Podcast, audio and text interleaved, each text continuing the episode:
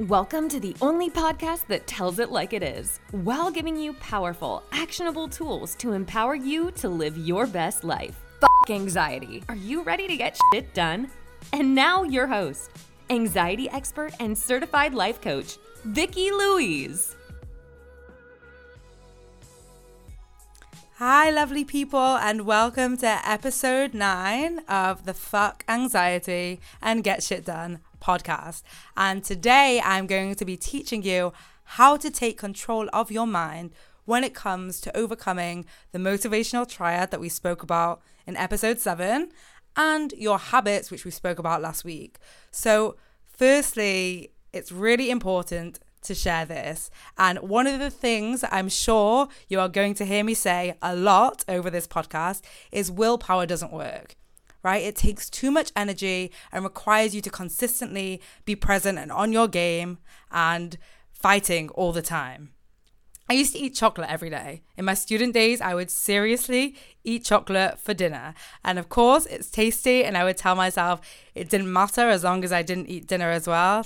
I can't be the only person that left home and decided to just live off chocolate. Still, even when I moved to New York years later, I fell in love with froyo, right? And the same rule applied. As long as I could, I could eat froyo every day as long as I wasn't eating dinner as well. But the truth is, no one needs to eat froyo every day. Like, it's delicious, it's amazing. I had a great time, we had a great relationship. But now we have a healthier relationship where I don't eat it every day. But what happened when I first decided that I shouldn't be eating froyo every day was I was doing it from a place of punishing myself, right? I just told myself froyo is still amazing and delicious, but I shouldn't eat it. And this meant every time I passed a froyo shop, I was drooling, imagining, and resisting. It took so much energy to not walk in. I was thinking about it all the time. I could feel it in my stomach, right? A resistance, a battle to say no. It's draining and basically just an inefficient use of your energy.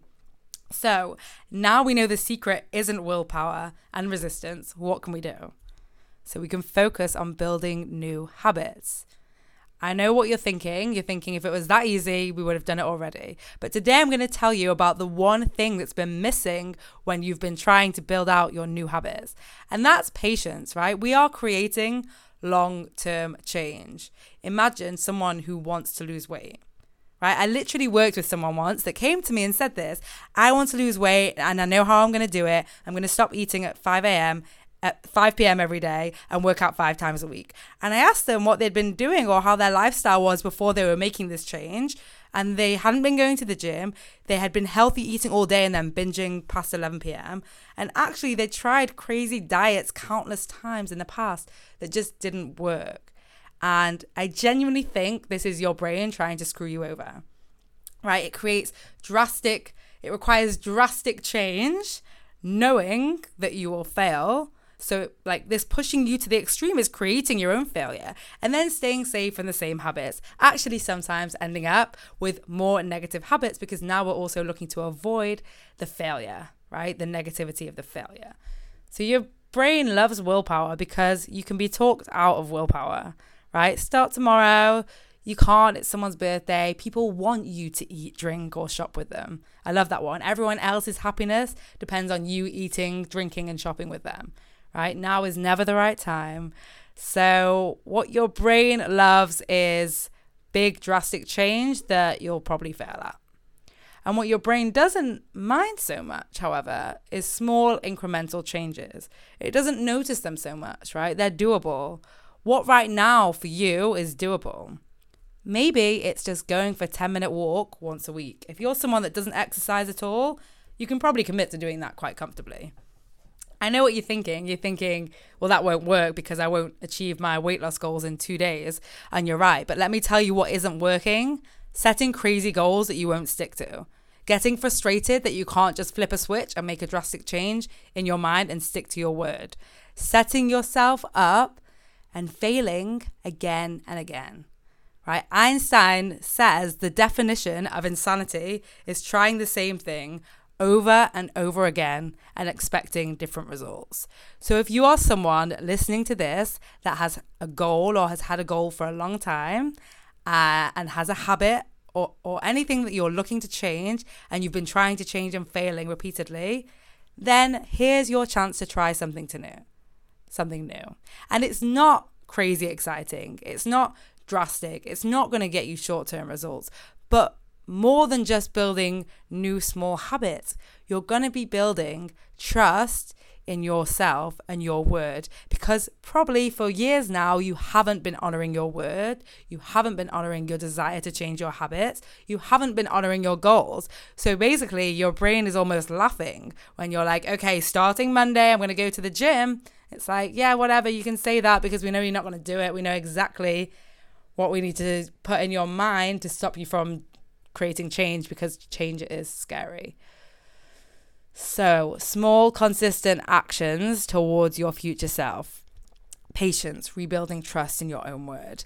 And I'll tell you what's really powerful to think of here is when you know with confidence that you are going to do something, then you are much more patient in the journey, right? If you believe that you are going to lose weight no matter what, and you have a slip up and you eat some cake, then you don't fall down that rabbit hole of, I'm never going to be able to do this. I knew I shouldn't have tried. I always fail. I suck at everything because it's okay. You're achieving a long term goal. You're not giving yourself three days to lose 10 pounds.